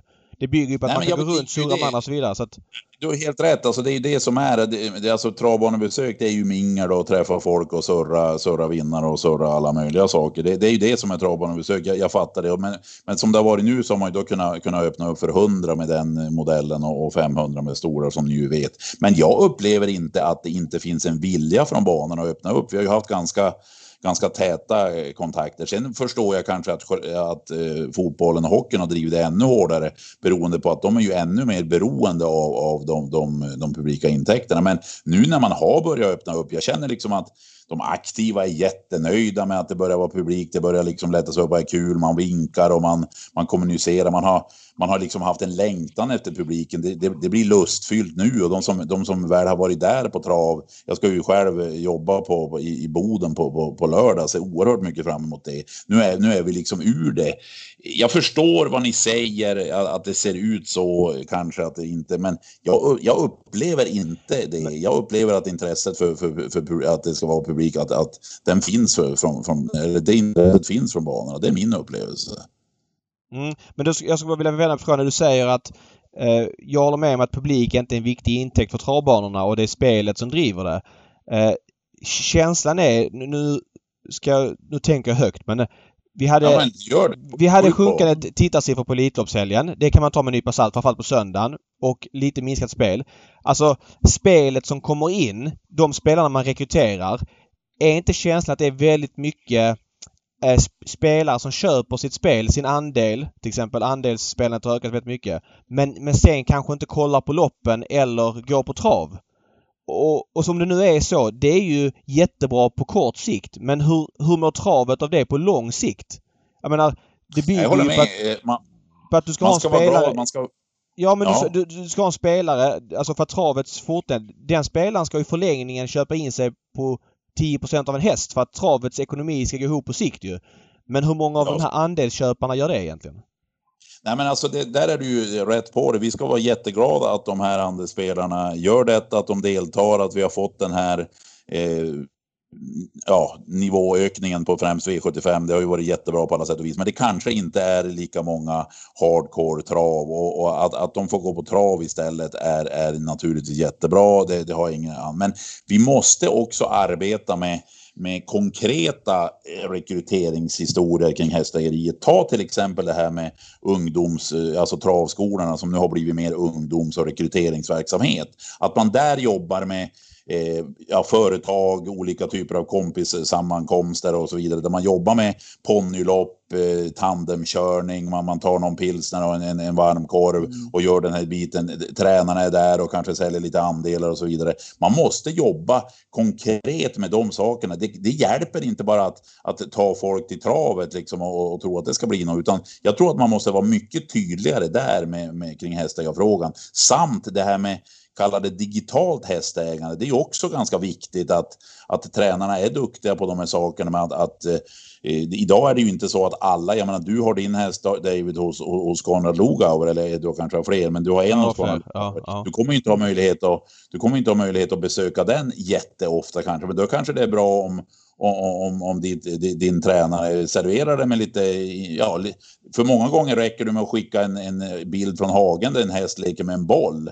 Ja, tycker jag, åh herregud vad kul och nu leker de med bollen och så, och så blir man, tycker man det där är roligt och så vidare. Den, den typen av kommunikation är också jätteviktig för, för hästägarna. Och drömmen är ju naturligtvis att vi ska ha fulla fulla lador hela tiden med, på, på, på travbanorna. Men jag tror tyvärr inte riktigt att, att vi, vi Nej men det, det köper jag. Det har vi inte. Tror inte jag kommer heller. Men just det du säger att publiken är inte en viktig intäkt. Nej det är inte det på, på kort sikt men på lång sikt så splittrar vi travbesök. Då blir travbesökaren den som köper en andel, kollar ett lopp på TV och sen så följer inte travet mer än så. Det är, det är bättre än inget alls. Men jag, Ja, jag men tror alltså- också så här när man hör det här, alltså när man, när man, när man benar ner det, man kan ju prata om publikfrågan i hur länge som helst och bena ner det i hur många delar som helst också. Men det är ju samma sak här. Vi hade ju, när vi fick ta in folk i restaurangen, eh, Robban och David här på Tegera Arena under, under säsongen här. Det är ju inte så att eh, våran restauratör går med plus knappt de evenemangen. Men det är ju otroligt viktigt för signalen hockey, elithockey, att visa att vi tar emot, vi jobbar stenhårt för att ni ska få komma hit. För att där tror jag också, hade vi sagt så här, nej, vi struntar i det, vi går, vi går plus minus noll och i värsta fall några kronor back, så vi, vi skiter i det och tar in er. Där, där har du ju också en anledning till varför man inte hittar tillbaka sen. Man, men nu står man så här och säger så här, ja, nej, det hjälper inte. Eh, det kommer ändå inget folk på vardagstravet. Nej, men man måste ju hela tiden, oavsett vad det handlar om, visa att man jobbar stenhårt för att man ska få ta in publik under de restriktioner och de regler som gäller. För att skicka den här signalen att ni är betydelsefulla, ni är värdefulla för oss. Kärnbesökarna är jättevärdefull, även om de bara är 700 stycken. För att de ska hitta tillbaka, precis som David säger, i när den här pandemin förhoppningsvis är eh, över. Mm. Tror jag. Ja, då, nej, men det, det, jag, jag har egentligen ingen, ingen avvikande uppfattning fr- från det, men jag tycker nog att, att eh, banorna har gjort det som, det, det som går att göra utifrån det jag ser. Men jag vet inte, det kanske, det kanske hade gått att göra på något annat sätt. Men vi har ju upplevt eh, ett väldigt eh, tryck kring, kring smittan. Vi har ju, jag har haft till exempel lokala och regionala kontakter här med med, med alla berörda och vi har, tycker jag då, gjort vad vi överhuvudtaget kan göra. Men det är möjligt att det har kunnat göra, gå att göra mer. Det, det, Och- det, vad det, har det är inte och det normala heller framöver Nej. liksom. Så att vi, vi, vi kanske inte ska fastna för mycket i just covid-perioden. Jag bara menar signalvärdet i att, i att publiken, visst det är inte en intäkt för oss på kort sikt. Banorna går back. Jag märkte också att de går back på, att öppna för publik. De måste ha vakter och så vidare. Men på lång sikt så är det nog viktigt, tror jag, att, att folk får gå. Men vi behöver inte fastna i den detaljen. Jag vill... Nej, och sen, sen, sen inte, inte blunda för även andra typer av, av saker. Det, alltså, ja, externa trivselkvällar och alla sådana här bitar. Det, där tror jag det finns jättemycket att, att göra. Det, det, det tror jag absolut. Och vi ska ju inte vi ska ju inte jobba för att det ska vara to- tomma, tomma publikplatser, tvärtom. Men, men vad, jag, vad jag försöker skicka med är bara att vi ska ha, ha respekt för, för, för vilken situation som, som är. Ja, och- och det, det, det, där skriver vi under allihopa tror jag. Sen är det ju så här såklart, precis som det vi var inne på nyss också David, när vi pratade innan vi ringde upp Robban här, att, att titta på Elitloppet när det är 25 000 på, på TVn på plats på Solvalla ger ju en helt annan upplevelse. Samma sak när det gäller ditt fysiska travbanebesök. Att gå på Ja, en ja. travbana där du vet att ja, men det är, det kommer inte vara någon folk. Man har väldigt stora, man har stor respekt för covid-situationen. Eh, Nej, nej, men det, det är en, det är en med. medioker tävlingsdag. Ja, ja, gör ja, ju att man såklart. själv också kanske väljer att stanna hemma de gångerna. Så att folk drar ju folk, så är det ju. Nej, men jag tycker nog ändå att travsällskapen eh, gnuggar på och jag tror ju att, att det kommer att vara ändå lättare. Trav är ju lite grann av en sommarsport publikt sett, va? så att, att, att man ska hitta större publik är väl ändå lättare under sommaren. Jag tycker du Patrik till exempel är ju med eh, måndagar i Rättvik. Det är ju en sån här härlig sommarföreteelse som, som fortfarande har goda möjligheter att, att, att dra folk. Och, och Mm. återigen utifrån det folk drar folk. Men kanske på vintern får man nog jobba lite med, ja givetvis restauranglöst, men kanske annars effektivt. Men jag köper, jag köper det ni säger om, om, om eh, signalvärdet. Det, det, det är inget snack om den saken. Eh, Sen, sen är ju vi kanske på vår, vi kanske är på den andra yttersta kanten där också. Två travnördar som verkligen vill gå på travbanan. Nej, men det är Som- många som folk- går på trav. Det är Jo, jättemånga men som det, vill det. det, är värt att ta med i, i Ja, resonemanget också. Vi brinner ju för det där. Att det Ja, är men kul det är att gå på trav. Ja, ja, ja. Många gör det. Eh, en annan fråga Robert, prata lite mer sport konkret. Vad tycker du om, eh, men hur, vad, vill du, hur, vad tycker du om sporten idag? Solvalla tycker jag är lite nedmonterad de sista 5-10 åren med Express som gör att visst de har egna tävlingsdagar men det blir liksom inte bara fokus på Solvalla och sporten blir lite lidande när Robert Berg kan köra till Åby och tävla där istället för att åka till Solvalla. Han får visserligen en kortare resa men eh, det blir sämre sport på Valla. Vad tycker du? Nej, jag är enig. Jag, jag, tror att, jag tror att ett starkt Solvalla är bra för, för, för Trav-Sverige. Det, det är absolut så.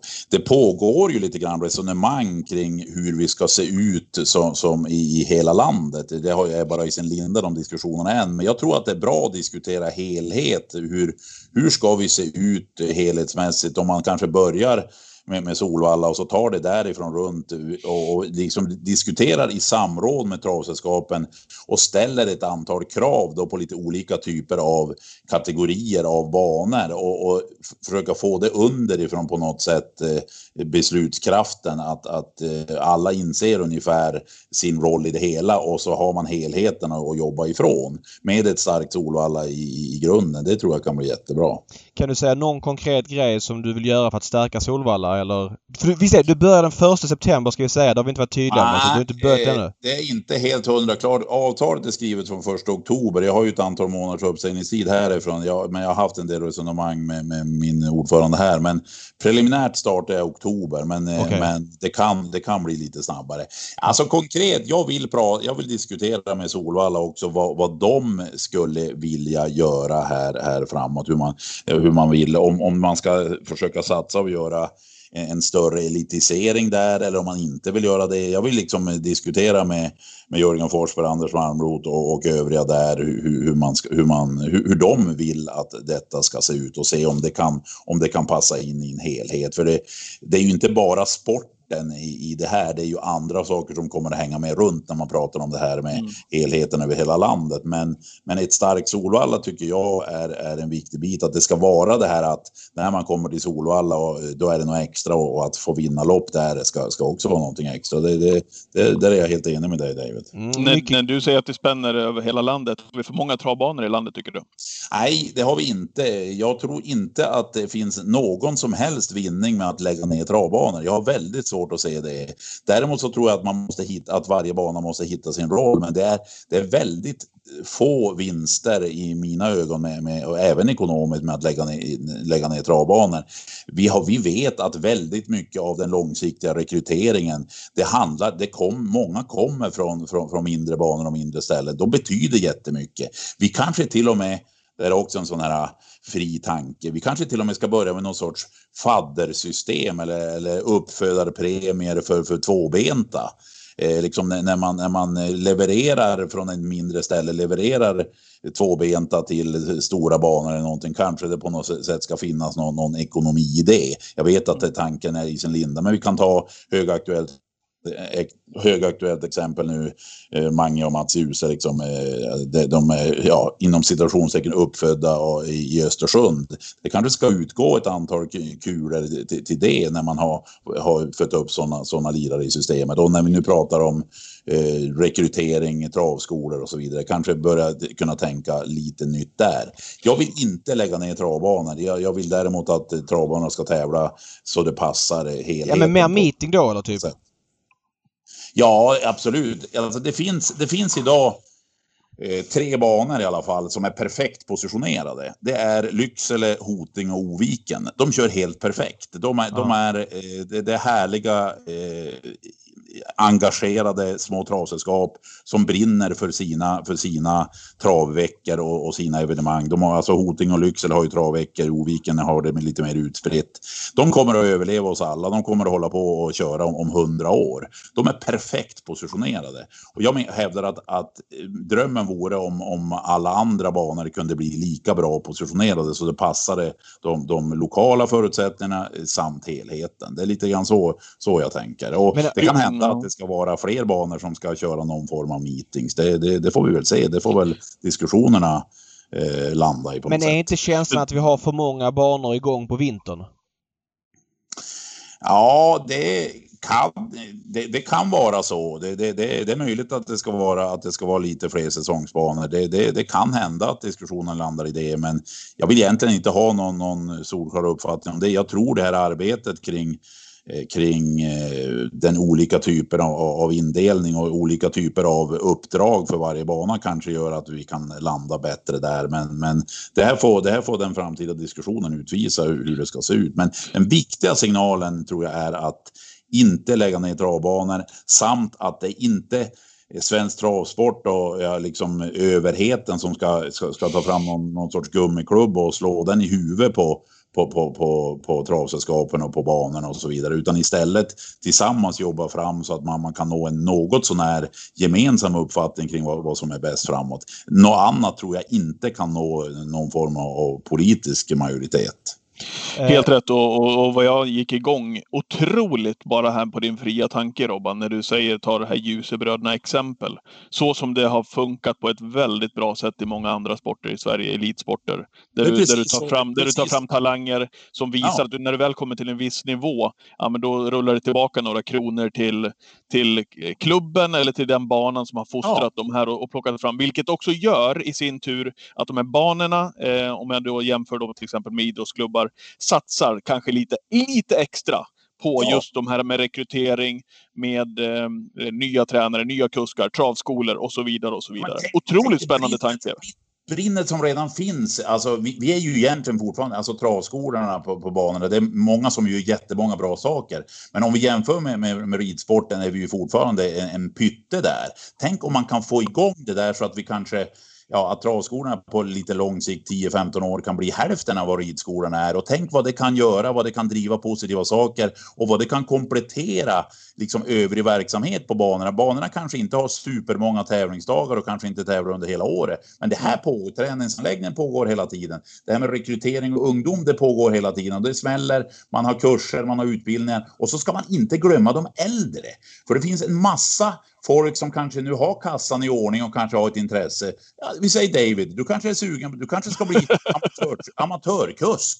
Säg. Ja, varför, ja, varför inte? inte? Varför inte? Alltså att du kan börja gå och att vi kan, att vi kan börja jobba fram den biten. Att, att vi även på vuxensidan kan, kan ta folk från den här typen av rekryteringsverksamhet och, och ut på banorna. Och inte bara betona kusk. För vi har ett väldigt kuskfokus idag. Vi måste ja. även ha de som tränar hästar. Det är ja. jätteviktigt att vi har människor som tränar hästar. Unga, eh, alltså unga killar så, som förebilder som tränar hästar också. Vi har ett antal eh, Oskar Kylinblom, vi har eh, mm. Daniel Wäjersten, vi har Oskar Berglund som jag själv känner väl, vi har Jocke Elving, vi, har, vi har säkert fler. Men alltså att lyfta de kisarna också och jobba med de här bitarna, det tror jag är så jäkla viktigt utifrån, jag menar om du säger David med hästägeriet också, om du skulle bli amatörkusk dessutom, vad fan, du skulle ju få med en massa folk som, som skulle vara med på, på någon, några bruntar som ni har tillsammans och så ska mm. David köra, köra dem. Vet du. Det kommer ju bli ett ruskigt drag kring, kring alla dina lopp som det ska Ja, det skulle vara sätta skräck i konkurrenterna på sikt även Catch Driver-eliten i Sverige om jag skulle dyka upp i jollen, det kan jag säga dig. De skulle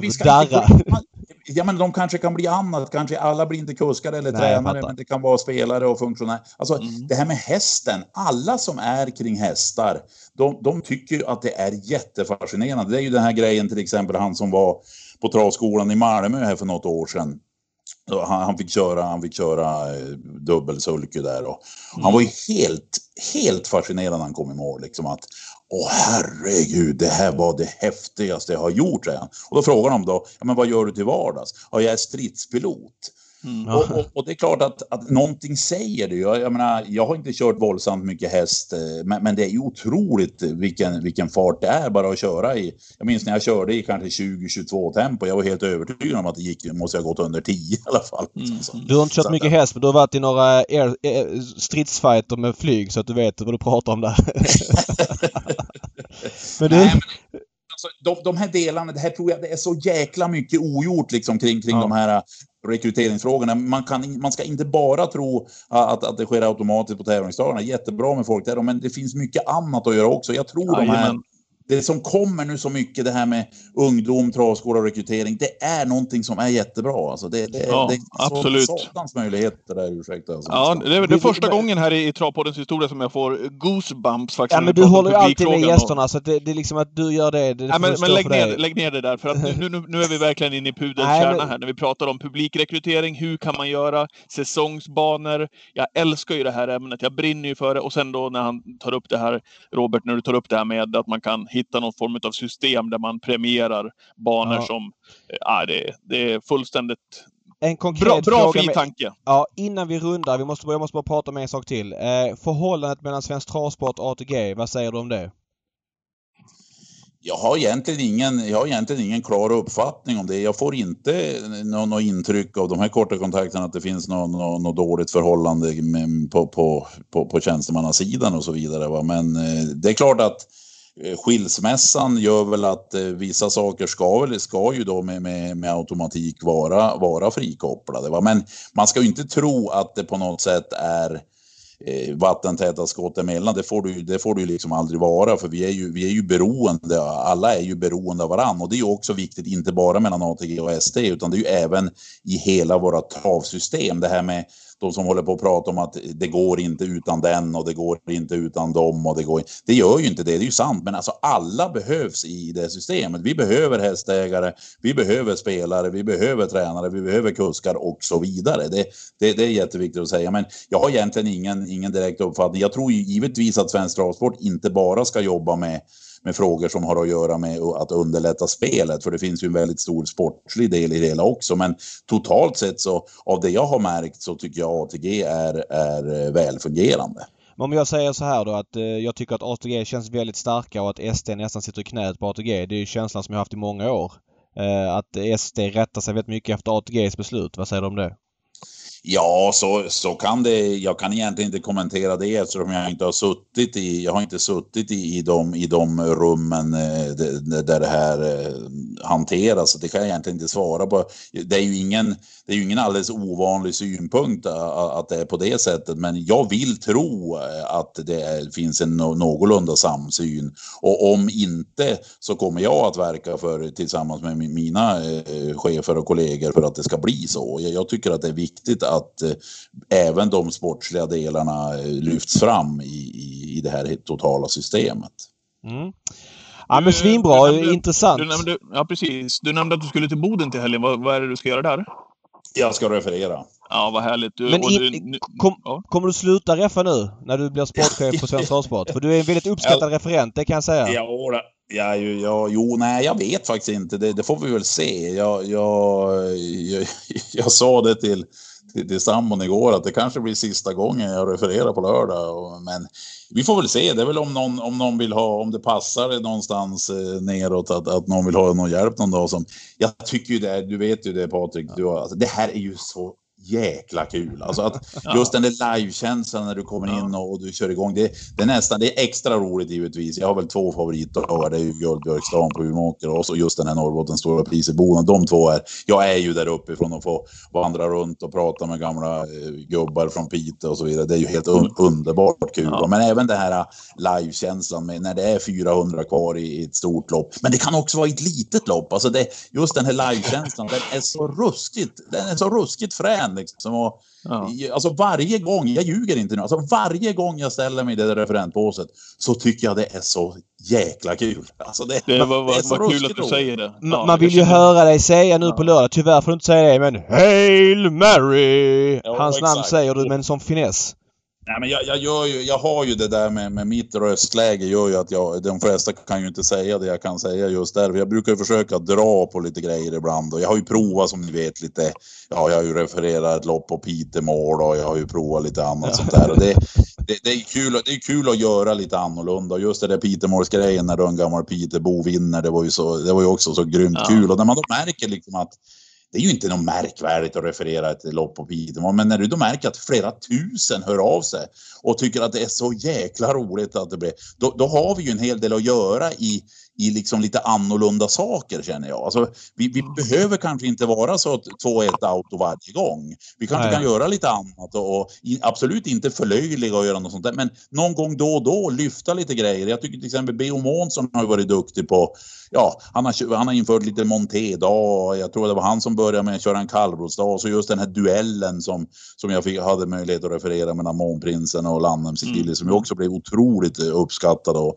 omtalad. Vi kanske måste våga göra lite annorlunda. Och jag har tänkt, jag har tänkt försöka ta in någon form av advisory board i den här, i den här tjänsten där jag vill ha in lite folk som, som skjuter lite halvvilt omkring sig. Inte för att vi ska bli några nå revolvermän, det är inte det jag säger, men att vi kanske kan ta in lite andra saker och börja känna att då och då prova göra lite, lite annat. Och så våga våga faktiskt köra i dike. Ibland kommer nog jag och vi att köra i dike men det är bara skrapa av sig och, och, och, är vi aldrig i alla fall ute i vägkanten då tycker jag vi har gjort fel. Vi, vi, vi kan inte bara hålla oss kring mittlinjen utan vi måste liksom vara lite ute i vägkanten. Kanske sladda i dike ibland men, ja. men våga testa det här med, ja här i Umeå har vi kört hot and cold, eh, varmblod mot kallblod. Det, det kanske inte är världens värsta grej men det skapar ändå någon form av intresse och grejer och där vi har fångat upp de här eh, som, som har lite avsågat och skjuter runt. Jag vill fånga upp lite där. Kanske två grejer av tio kanske kan bli bra någonstans. Där,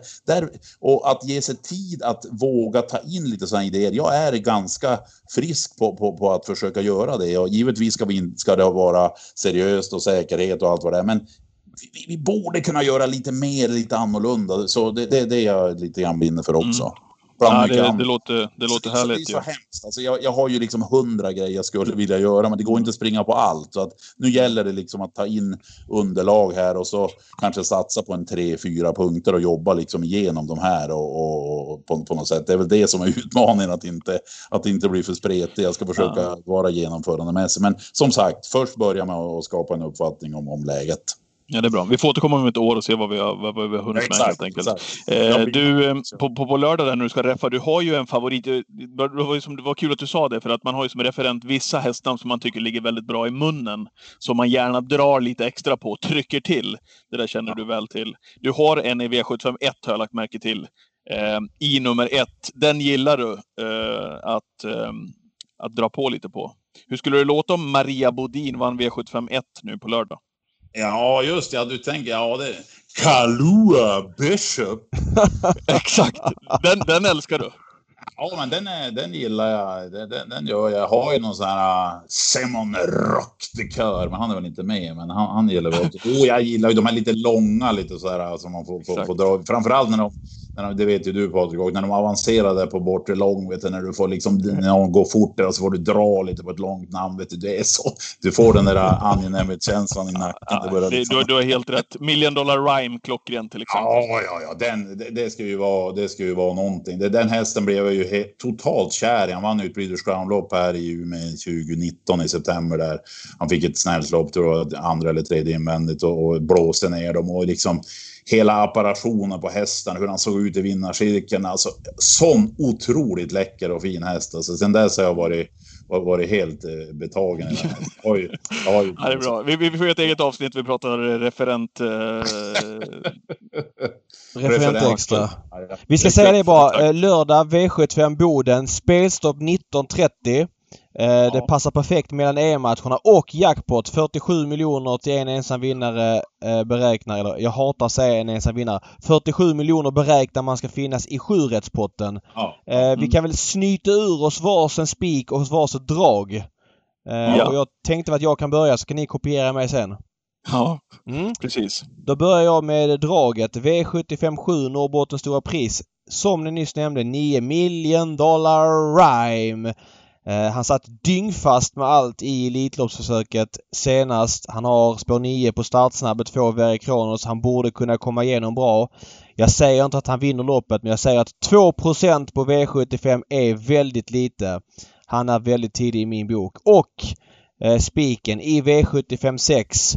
Han var ju gigantisk favorit i Elitloppshelgen. Nu blir han lite mindre favorit och jag tror att han har toppchans. Cab Lane har ju utvecklats enormt. Faktiskt. Det, det, jag säger inte att det är anledningen men det var sen Jorma Kontio slutade köra honom så har han varit mycket bättre. Sen kanske det finns andra anledningar men eh, det var från en vecka till en annan han blev mycket bättre. Han var bra i Elitloppshelgen. Han blev lite het då. Jag tror inte att Örjan behöver lägga lasset för att komma till ledningen här. Jag tror att Upstate Face drar på sig mycket streck. Eh, jag tror att, jag ska inte säga att han är han blir lite överspelad från spår 8 ska jag säga. Eh, 2,6 en helt annan grej än 1600 på Östersund senast. Jag tror att Cab Lane vinner V756. Så han fick mm. en rak dubbel också. Ja, bra. Mm. Eh, Robban då? Eh, ja, alltså jag har ju en sån här häst som ibland så, ibland så fastnar eh, hästar och sådär. Och jag har en sån eh, som... Kalua Bishop. Man, man, man, kanske inte kan spika en häst som en sträcka på 4% men det kan man jag absolut. tror väldigt mycket. Jag har inte kollat äh, finska lopparkivet. Det här handlar om V75 3, nummer 6 Sola Soft. Eh, jag såg den i Boden i, i slutet, i höstas, i september där. väldigt, väldigt trevligt intryck. Eh, eh, jag såg den även i Skellefteå där de vann, vann ett lopp på sommaren där det var jättebra någon gång. Jag var två, tvåa bakom Mary McEske i Boden också i, förra sommaren. Jättefin och trevlig häst. Har fått två lopp nu i, i Finland. Som sagt reservation att jag inte har kollat om. Jag tycker motståndet ser ganska ganska beskedligt ut och 4 procent. Eh, jag tror att det är. Jag tror att det är en kanon. Det är ett kanondrag faktiskt. Eh, jag tycker att den känns väldigt spännande. Mm. Eh, ja, det är väl den. Jag har inte så jag tyckte Upstate Face, det är ju sig mot din Cablane, men intrycket i Östersund i lördags, mm. vad var det för något? Jag satt liksom mm. bara och gapade. Det var alldeles underbart. Alltså, han satt på att flina Adrian och liksom intrycket, hela apparationen, hela trycket och fullständigt klockren hela upploppet efter den resan. Ja, jag, jag säger väl upstate, upstate face och så har vi något att slåss mot där David. Ja, det är skönt att du betalar skatten på dagens dubbel. Det känns eh, perfekt. Patrik? Uh, ja, nej men jag, jag går väl på den som jag trodde skulle vinna Elitloppet. Jag tror att han kan få loppet igen här. Vilka lopp han körde, apropå Ljuse, Ljusepojken, Mats Ljusa i, i Elitloppet med Garrett Boko. Mm. Uh, fullständigt maxat i både försök och final och med full fart över linjen så på 9 och 1. Det, det, kan väl också bli lite bra fart i det här loppet då med eh, eh Gocci utifrån Vernissage Griff, några andra också som behöver lite tempo på grejerna. Så att, eh, ja, jag säger Garrett Boko. Han kommer landa in runt 12 procent någonstans. Så att, eh, jag, eh, var ja. det spik eller luring förresten? Jag vet jag inte. Vet inte. äh, jag nöjer mig där. Garrett ja. Boko säger jag. Jag tar nytag där. Han får både vara spik och luring för mig då. Med ja. tanke på att han inte är så mycket sträckad till på, till på lördag. Du, eh, eh, nu har vi dragit iväg här, men en kortis bara Robban. Du, vi, pratar, vi har pratat hästägande. Du har ju också ägt häst. Eh, jag vill bara ha en statusuppdatering där på din Pleasure for Cash. Otroligt fin häst. En av mina favoriter får jag säga. Och det är inte för att du är gäst i podden, utan det vet alla som har följt den här podden att jag älskar den aktionen, den gången den hästen har. Men jag fick ju referera honom tyvärr på Romme där när, när någonting hände där. Det var ju det var, var inga roliga scener där, Robban. Nej, det var nog bland det, det är nog bland det obehagligaste jag har upplevt någonsin i hela, hela livet och det, det skär fortfarande igen när man tänker på det. Eh, jag ska ju säga det också att jag kommer att avyttra eh, nu. Jag kommer inte, det är inte förenligt med min nya tjänst att vara hästägare så att jag kommer inte ha, ha, kvar, ha kvar någonting i, i någon häst. Det, det är viktigt att säga. Eh, men eh, kan ju ändå säga hur det står till med hästen. Han eh, han har gjort två eh, arbetsprov, eh, arbets-EKG kan man säga, för det var ju, en, det var ju fel på hjärtrytmen. Och eh, det var en kvarstående, senast gjorde han det för en och en halv vecka sedan, det, var, det fanns en kvarstående inflammation i, i kamma, hjärtkammaren. Så att han ska nu, han, han ska nu helt kopplas av, han, han, eller det har han ju gjort sedan dess. Han, sex veckor i hagen och sen, sen göra en ny test och får vi se vart det, vart det landar. Jag, jag kan varken säga bu eller bä egentligen. Det som är så synd jag hävdar, det här är en fruktansvärd häst. Alltså det, det är nog alldeles oerhörd häst. Jag kommer nog sällan, jag har ju, de hästar jag är med på brukar ju oftast vara, vara väldigt... Nej, du också? Har du också den förmågan? Då är vi två. Ja, ja men alltså just det där, jag brukar, jag brukar nämna det, vi hade en, en jättefint kallblod. När, när den skulle debutera då, då hann ATG Live gå över till saxbanan innan min kom i mål. Så, så det, det, det, det, var, det, det var en, en speciell upplevelse. Men den här hästen är liksom liksom undantaget från det han har gjort. så otro, han, han, har gjort så otroligt mycket bra för oss, Flasher. Och, och, sen får vi ju se om det blir något mer. Han kommer att få bestämma. Vi kommer att börja lite lugnt igen om vi nu, ja, givetvis kan bli, bli frisk först då. Eh, men, men eh, det, det, får bli, det får bli med, med, med övriga ägargänget. Eh, jag, jag kommer som sagt inte, att, inte att finnas kvar där. Men status är väl ja, vi avvaktar kan man, kan man säga. Men det blev ju ändå bättre än, än vad vi trodde efter Romme. Därför jag vet, jag var ju som i töcken, men när, när fältet kom tillbaka där då tittar man ju på innerplan och tänkte, står han upp, är han kvar? Men då såg man ju hur han, 400 kvar, hur han skrittar på innerplan i alla fall mot stallbacken. Det var ju ett bra första tecken där. Sådär. Mm. Sen är det en sån alldeles underbar historia med, med Oskar Berglunds morfar, Kalle Allander. På det sätt som Kalle, 73-74 bast han är, på, på det sätt som häst hästen och Kalle har hittat varann. Alltså Mm. det, det är två dödspolare liksom. Han säger att det är bland det roligaste han har varit med om i livet. När, när han vann finalen där på Åby, då körde han hela vägen Mölndal, eh, Brunflo på rus liksom. Ja, det är en störtskön gu- gubbe liksom. Och, och just hans, eh, jag blir alldeles rörd när jag tänker på varje gång för han har, han har varit lite risig nu, Kalle. Har varit lite grann inne i sjukvården och nu, nu säger han att nu ska, vi, nu ska vi repa oss tillsammans, jag och hästen. Och, ja, den historien, det, det, det är sådana drömgrejer som man vill lyfta också till, till hur mycket som, som sporten verkligen kan, kan bidra till saker. Det, det är hur vackert som helst. Det påminner om mitt hästägande där. Jag hade ju, det var delägaren en häst som hette Classic Toma. Han skulle kvala på Jäger så jag sprang upp till kanal 75 för jag skulle se kvalet. Det var på den tiden innan man kunde se det på, på nätet och så vidare. Så skulle se det från, från pinnen då liksom. Ja. Ställer sig i volten, eh, sparkar ur kusken.